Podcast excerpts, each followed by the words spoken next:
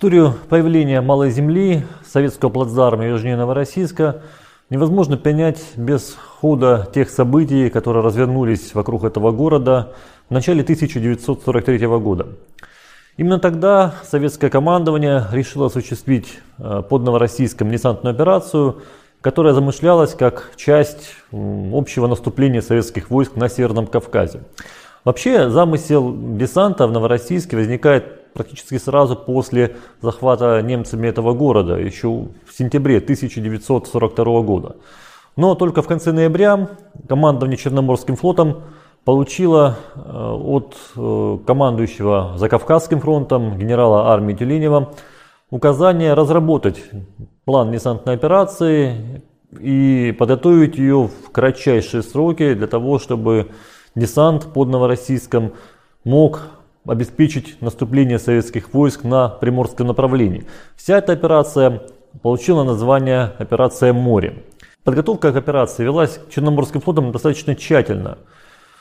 Э, осуществлялась разведка побережья, причем силами и диверсионных разведывательных групп, и с помощью подводных лодок, авиации, флота. Отрабатывались различные варианты мест высадки, Изучалась гидрология побережья, навигационные особенности на подходах к берегу. Соответственно, после некоторых колебаний руководство Черноморским флотом решило высадить главные силы э, под Южной Озерейкой или Озереевкой, как сегодня называют этот небольшой поселок на берегу Черного моря южнее Новороссийска. А в качестве вспомогательного направления выбрана была Станичка, небольшой пригород Новороссийска.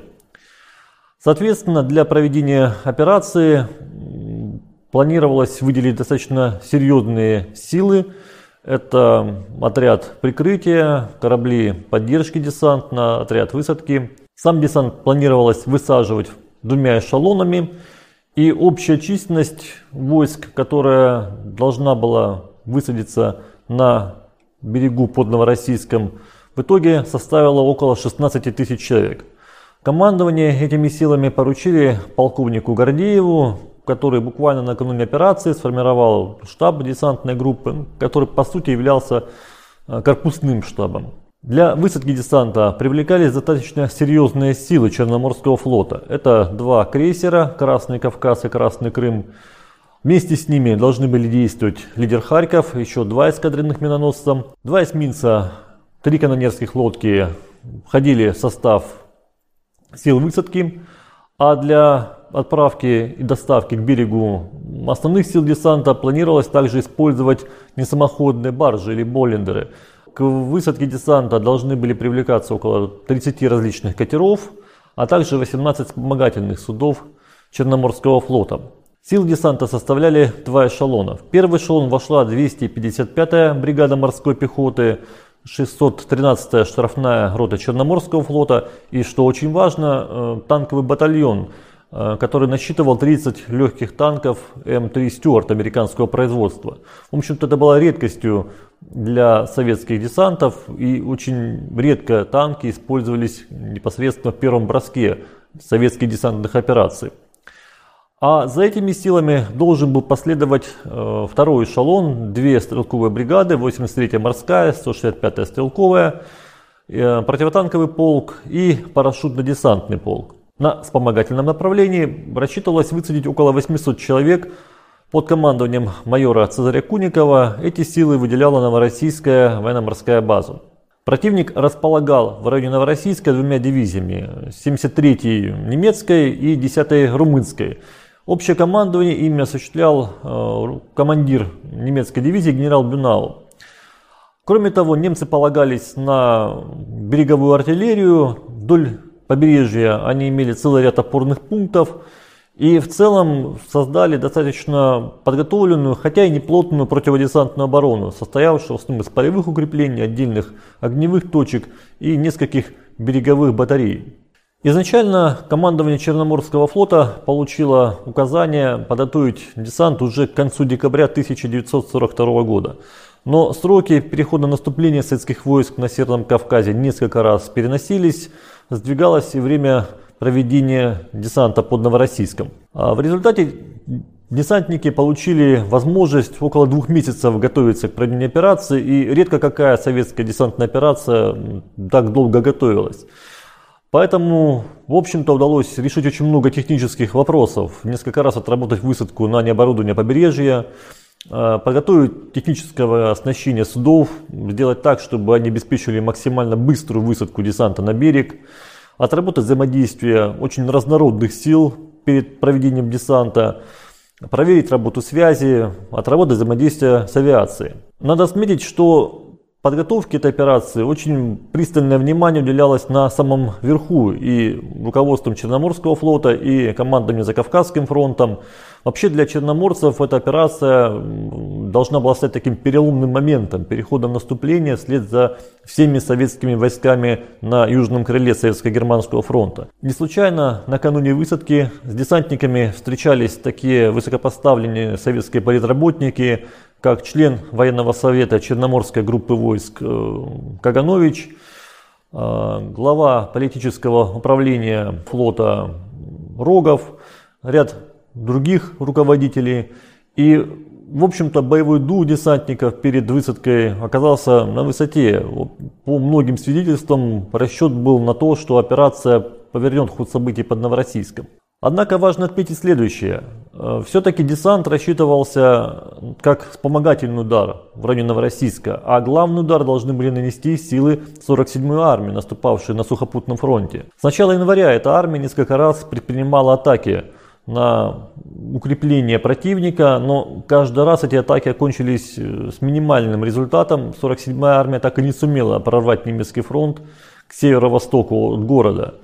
И поэтому, когда в начале февраля 1943 года командующий Закавказским фронтом Тюленев решает все-таки высаживать десант, видимо, расчет строился на том, что этот удар сможет переломить ситуацию в пользу советских войск. Но, повторюсь, без нанесения главного удара к северу от Новороссийска десант мог и не выполнить поставленную перед ним задачу. Итак, в ночь на 4 февраля была назначена высадка. 3 февраля началось развертывание сил в районе Новороссийска. И практически сразу начинается сбой в операции. Отряд прикрытия, авиация около часа ночи начинают действовать согласно первоначальному плану.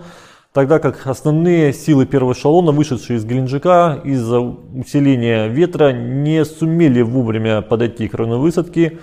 Командовавший этим отрядом контр-адмирал Басистый попросил у адмирала Октябрьского, командовавшего Черноморским флотом, перенести сроки операции, но оказалось слишком поздно, и в итоге с самого начала операции те силы, которые привлекались к ней, стали действовать в разнобой. Когда начинается высадка на этот, в общем-то, необорудованный берег, Противник открывает серьезный огонь по десантникам. Артиллерия и минометы сумели поджечь все три Боллендера, на которых находились танки десанта. Э, погибло еще несколько вспомогательных судов. Все это нарушило ход операции. Кораблям, которые осуществляли непосредственную поддержку десантников, так и не удалось подавить все огневые точки, а следовавшие к берегу канонерские лодки не сумели высадить главные силы первого эшелона. Только благодаря инициативе командира дивизиона канонерских лодок, капитана первого ранга Бутакова, удалось найти относительно безопасное место к западу от основного места высадки в районе озера Абрау.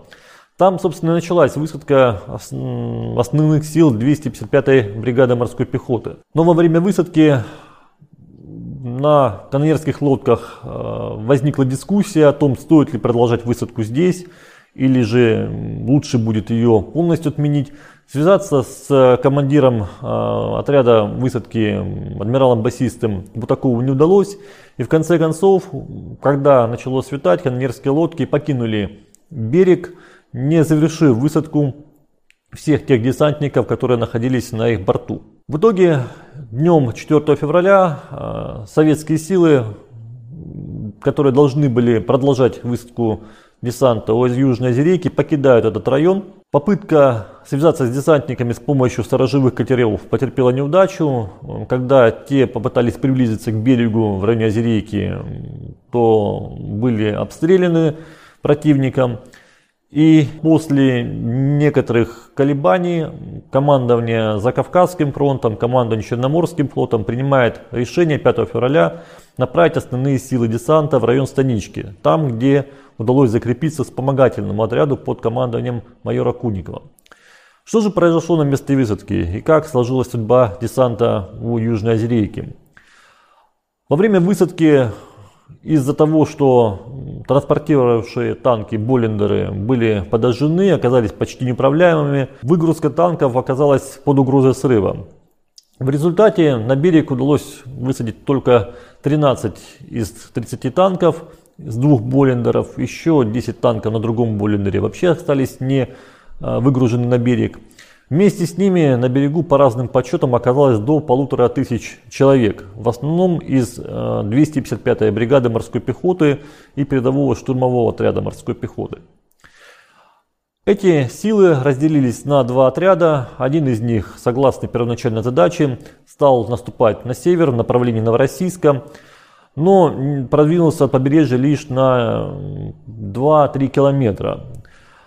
А другие силы остались на берегу, попытались э, захватить высоты вокруг Южной Озерейки, но в итоге были оттеснены противником к южной окраине поселка. Противник сумел стянуть в район высадки советского десанта свои резервы, они были невелики. Это был мотопехотный батальон 13-й танковой дивизии, батальон 101-й егерской дивизии, противотанковые, саперные части – эти силы смогли сохранить контроль над высотами вокруг Южной Озерейки, окружить оба советских отряда.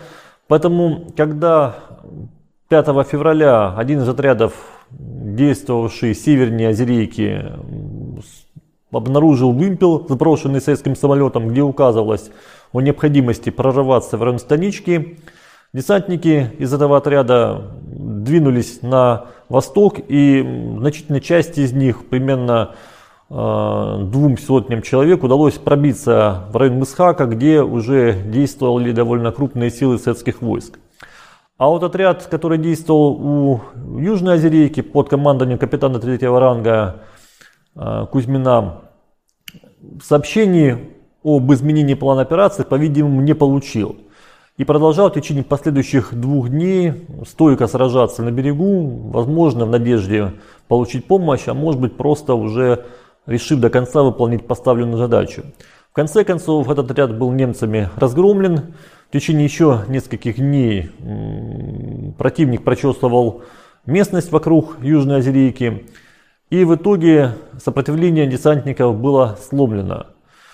По разным оценкам, э, немцы взяли плен примерно 500-540 человек. Соответственно, часть десантников пробилась в район Мысхака, а примерно около 700 человек погибло или при высадке, или во время боев за Южную Озерейку. Добавим, что помимо морского десанта в районе к северу от Озерейки был высажен и парашютный десант численностью 57 человек. Его задачей было проведение диверсионных и разведывательных операций в районе высадки, что должно было облегчить действие десанта. Но парашютисты тоже оказались в очень стесненных обстоятельствах, в зоне, где действовало очень много румынских и немецких войск. Основную свою задачу по разгрому румынского штаба они не сумели выполнить. И в последующем часть парашютистов сумела выйти в район к северу от Новороссийска, другие были сняты с берега катерами Черноморского флота. Вместе с ними с побережья удалось эвакуировать 25 участников высадки морского десанта, а также новороссийских партизан, которые действовали в этом районе. Таким образом, операция под Южной Озерейкой окончилась неудачей. И именно этот факт привел к тому, что главные силы советского десанта были направлены на Мысхака, что и стало отправной точкой в начале эпопеи Малой Земли. Возникает закономерный вопрос, насколько вообще велики были шансы этой операции и почему же она кончилась провалом. С одной стороны мы видим, что данная операция готовилась достаточно тщательно, к ней были привлечены самые разные силы и были все основания рассчитывать на ее успех. Но тот факт, что десантники были брошены в бой до того, как был достигнут перелом боях под Новороссийском указывает, что они должны были столкнуться и столкнулись с немецкими резервами, которые не были скованы боями. С другой стороны, что стало почти очевидным уже сразу после окончания операции, противник, видимо, знал о подготовке высадки, он активно вел воздушную разведку. Кроме того, его не могли не насторожить постоянные высадки небольших диверсионных десантов, моряков-черноморцев на берегу к югу от Новороссийска, к западу от Новороссийска. Поэтому береговая оборона немцев была на чуйку, и высадка десанта в принципе ожидалась. Вопрос был лишь в том, где конкретно эта высадка будет производиться. Вместе с тем, в отчете Черноморского флота, который был подготовлен сразу после окончания операции, отмечались и другие причины. Говорилось и о том, что средства для высадки десанта были не лучшими, что командование флотом не продумало запасные варианты, что контр-адмирал Басисты проявил пассивность при проведении этой операции, а также указывалось на то, что командующий десантной группой войск, полковник Гордеев, также не проявил должной настойчивости и не решил продолжать высадку в районе Южной рейки. Все это, конечно же, так, но действие советских десантников на берегу не может не вызывать уже уважения. Их мужество, стремление до конца выполнить задачу во многом способствовало успеху советских войск в районе Мысхака.